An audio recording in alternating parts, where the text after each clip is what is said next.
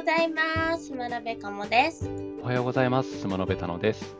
このラジオはスマノベの2人組がテック系の気になるニュースをピックアップしてお届けする番組です。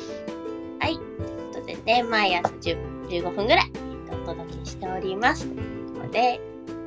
いやー、ファイナルファンタジークライシスコア発売になりましたねあ。りましたね。えー、いや、ファイナルファンタジーの7ですね。なんか、すごい人気で、いつもあの、こう、人気投票だとかなり上位の方に来る作品の一つなんですけど、もう、だいぶ昔になりますよね。なん20年以上前じゃないですか？ねだからほとんど現役の人たち知らない人が多いんじゃないかみたいな。まあ、リアルタイムでプレイしたって人は、まあまあ、あの、いないわけではもちろんないですけど、ねあの、うん、割と今少なくなってきてるというか。今メインでゲームやってる人でリアルタイムっていうのはまあ、割合としてはだいぶ少なくなってるんじゃないですかね。そうですよね。しかもそれの中の関連作品うんのリメイクっていうことでね、あのかなりあの初見の人が実は多いんじゃないかっていう。そうですね。当時あれですよね。PSP で出てたんですよね。あ、PSP ですね。そうですね。PSP でした。そう僕はあのこのクライスコアはプレイしたことないんで今回が完全初見プレイになりますね。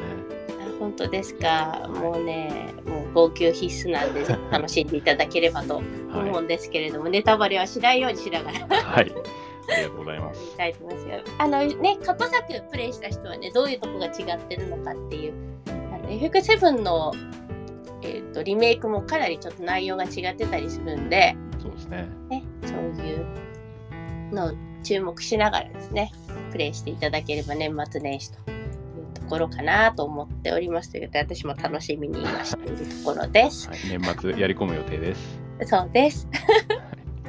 はい、じゃあ気になるニュースいってみましょうか。はいえっ、と気になるニュースとニュースというよりはですね、イベントのご案内かな。はい。なんかえっ、とでしょう XR 会議はい XR に関連する年1回？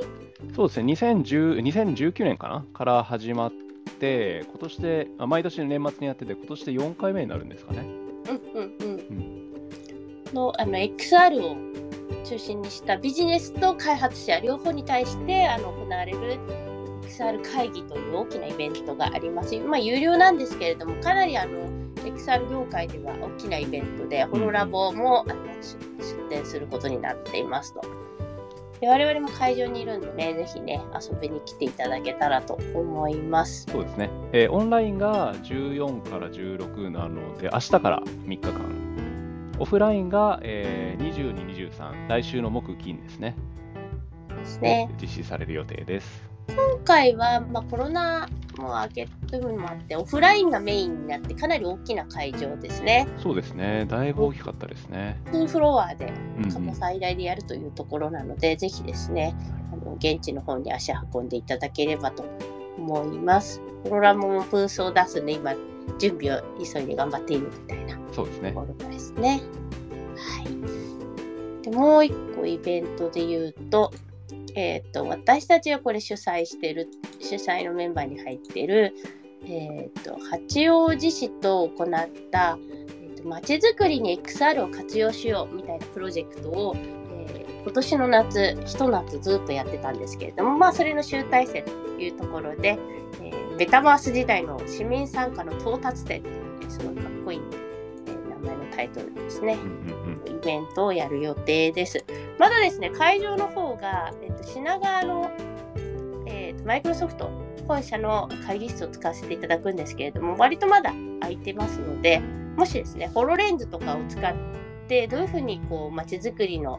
えっとワークショップを、えっと市民たちとやったのかみたいなのを実際体験いただける場所になってますので、オンラインもまあ聞いていただきたいというところあるんですが、ぜひですね、現地の方足を運んでいただければですね、体験できますので、あのぜひ参加いただければ、まだ間に合いますというところで、そうですね。こちらが明日ですよね、実施が。実施明日、あ、私明日って言わなかった。あ日付言ってたかな明日ですね。明日ですねは明日ですね12月14日水曜日。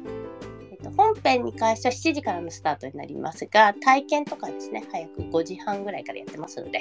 ぜひご興味ある方ご参加ください。というところですね。はい。じゃあイベントのご紹介これぐらいにして気になるニュース、今日のお話ししていきたいと思います。はい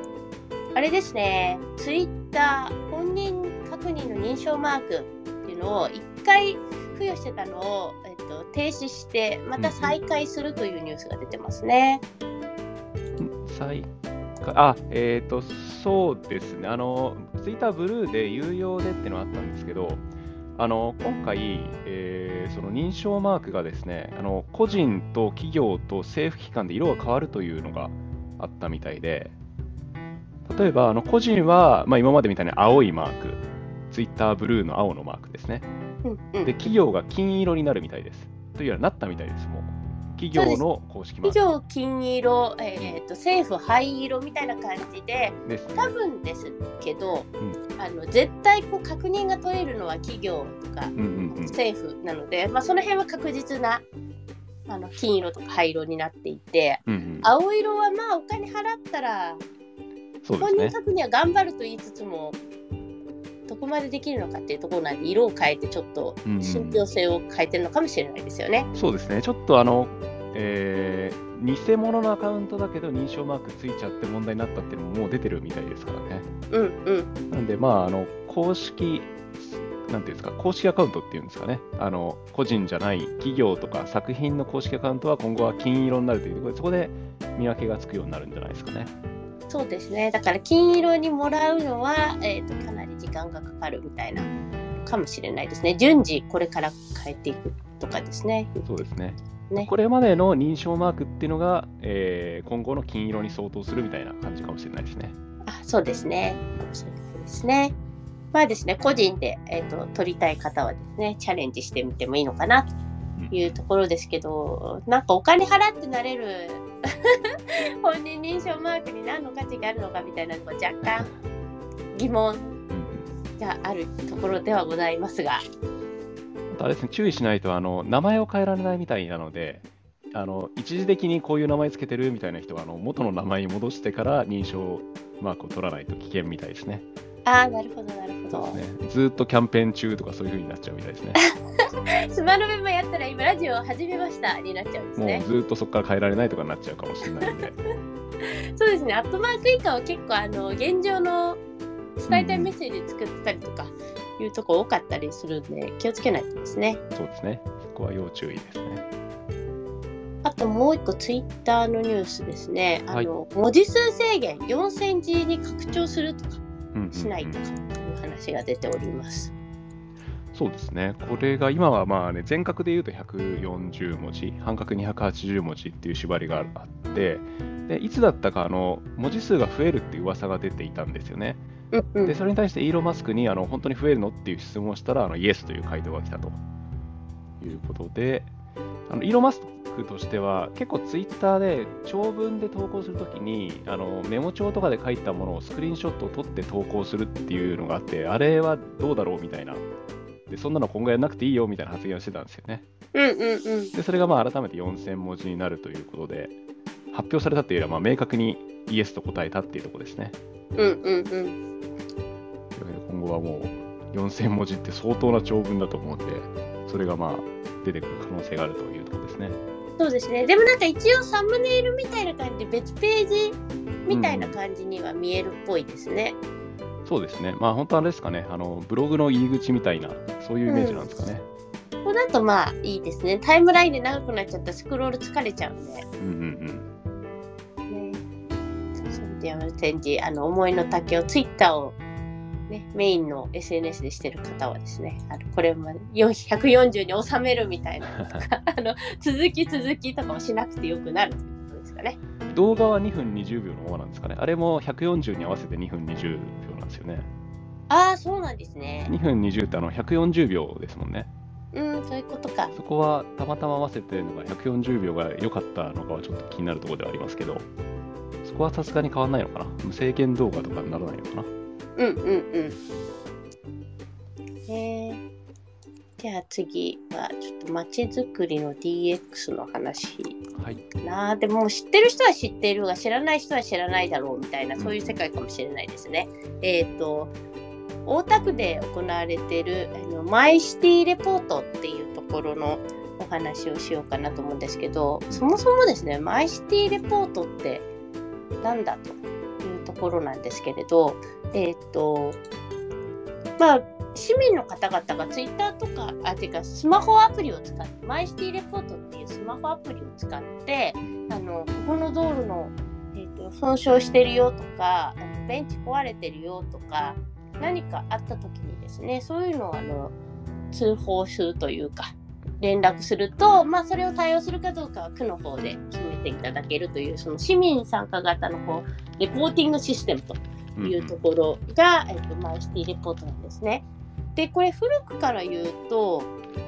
ですね。千葉レポっていうのはかなり古くからやっていて。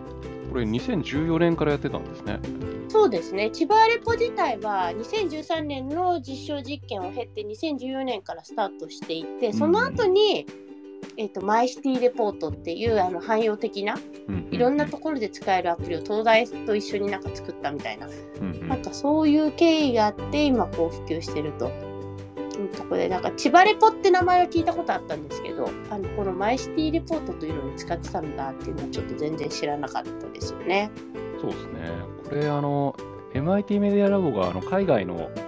あのちょっと小さめの国で実験的にやってたみたいなニュース見たんですけど、まあ、それそれと同じぐらいか、まあ、もしかしたらもっと早いタイミングでやってたってことなんですかね。そうですね。だから私もその千葉レポはそのメディアラボの実証実験の結果を受けて参加してみたのかなと思ったんですけどかなり古かったので、うんうんうんあすごいなと思いますね。こういう市民参加でどんどんテクノロジーを使っていくっていうのは非常にいいですよね。スマホで連絡できるってなるとわざわざ電話するまでもないなって時にもいいですもんね。うん。まずこうパトロールするっていうところ自体が本当に大変だと思うので、うん、こう言われたものベースみたいな感じにはなると思うんですけどじゃあわざわざどこにどういうのっていうので、うん、電話すらめんどくさいご時世で。あのツイッターとかそういう感覚でこう、まあ、スマホアプリのこうレポーティングできるっていうことと、割と参加していただく人多いのかなと。そうですね。で子供たちもなんかちょっと街歩きしてみて気になるところを送るとかそういうのもできる できるかもしれないですよね。うんうん、確かに。ねではあともう一個ニュースいっちゃおうかな。はい、まだ見てないですけど、えっ、ー、とあれですかね USB のタイプ A は古すぎ？大阪メトロ新型車両の設備が話題になっているというニュースが出てますね。これちょっとなんか賛否両論というかどっちもよくてどっちも悪いみたいなうんかなとまあ確かに最近あのタイプ C あのなんていうんですかコンセント側というか電源の元側がタイプ C のやつ増えてきてはいるとは思うんですけどそれでもやっぱりまだあの昔のをそのままタイプ A のまま使ってるって人もかなり多いと思うんですよね。タイプ A はあれですね、上と下こう USB があって、いわゆる USB って言われてるやつがタイプ A ですよね。タイプ A ですよね。うん、ですね。例えば最近の iPhone って、えー、確かケーブルついてなかったですよね、最近でも。最近はもうついてないですね。そうですよね。なんで昔からあの iPhone をあの機種変更して使ってる人は昔のケーブルをそのまま使ってて、でそれはタイプ A でっていう人が多分結構いるんじゃないかなと思うんですよね。ああ、でもあの iPhone のまあ大きいやつを買ったら言われましたね。あの普通の充電器ではダメなので、このタイプ C のやつに変えてくださいねって買うときに言われたので、ね、充電のスピードはもう違うっていうのありますよね。そうで電圧も多分足りないからたまんないみたいなのもあるんじゃないかな。なんですが、まあ、そのまま使ってるっていう人も多いと思うんで、それタイプ A にしたのかなっていう気はするんですよね。そうですよね。あとはあの、まあ、iPhone じゃなくて充電器を充電するのに使うとか。うんうん。で、まだやっぱりタイプ A はなんだかんだで多いと思うんですよね。そうですね。でもタイプタイプ C にしてほしいなっていう気は若干しますよね。あまあまあ、その意見が多かったから問題今回問題になってると思うんですけど、うん、タイプ A を選んだっていうのはなんか理由わからなくはないなっていう気がするんですよ、ね、そうですね。意外と多いよね、まだねっていうところではあったりするんですけど。うんうん、ですね。ただあの、まあ、変換も一応可能、まあ、変換って言ってるのがなんだろうあのアダプタつけるというよりは多分口の形を変えるっていうのはできるみたいなことは言ってはいるので本当にやっぱりタイプ C にしたい、タイプ C の方が多いって意見が多かったら、まあ、ちょいちょい変わる可能性はありますよね。そうですね。なるほど。タイプ A かタイプ C かな名前が難しいですけれども、だいぶタイプ C 増えてきたんでね。増えてきましたね。見慣れてタイプ C もタイプ C の中でさらにいろんな種類があるみたいだから、割と紛らわしいですよね。ふうちょっと気が遠くなりそうですね。はい、じゃあ今日のニュースはこの辺にはいしたいと思います。アイデアとテクノロジーで世の中にびっくりを。今日も一日頑張っていきましょう。スマノベでした。バイバイ。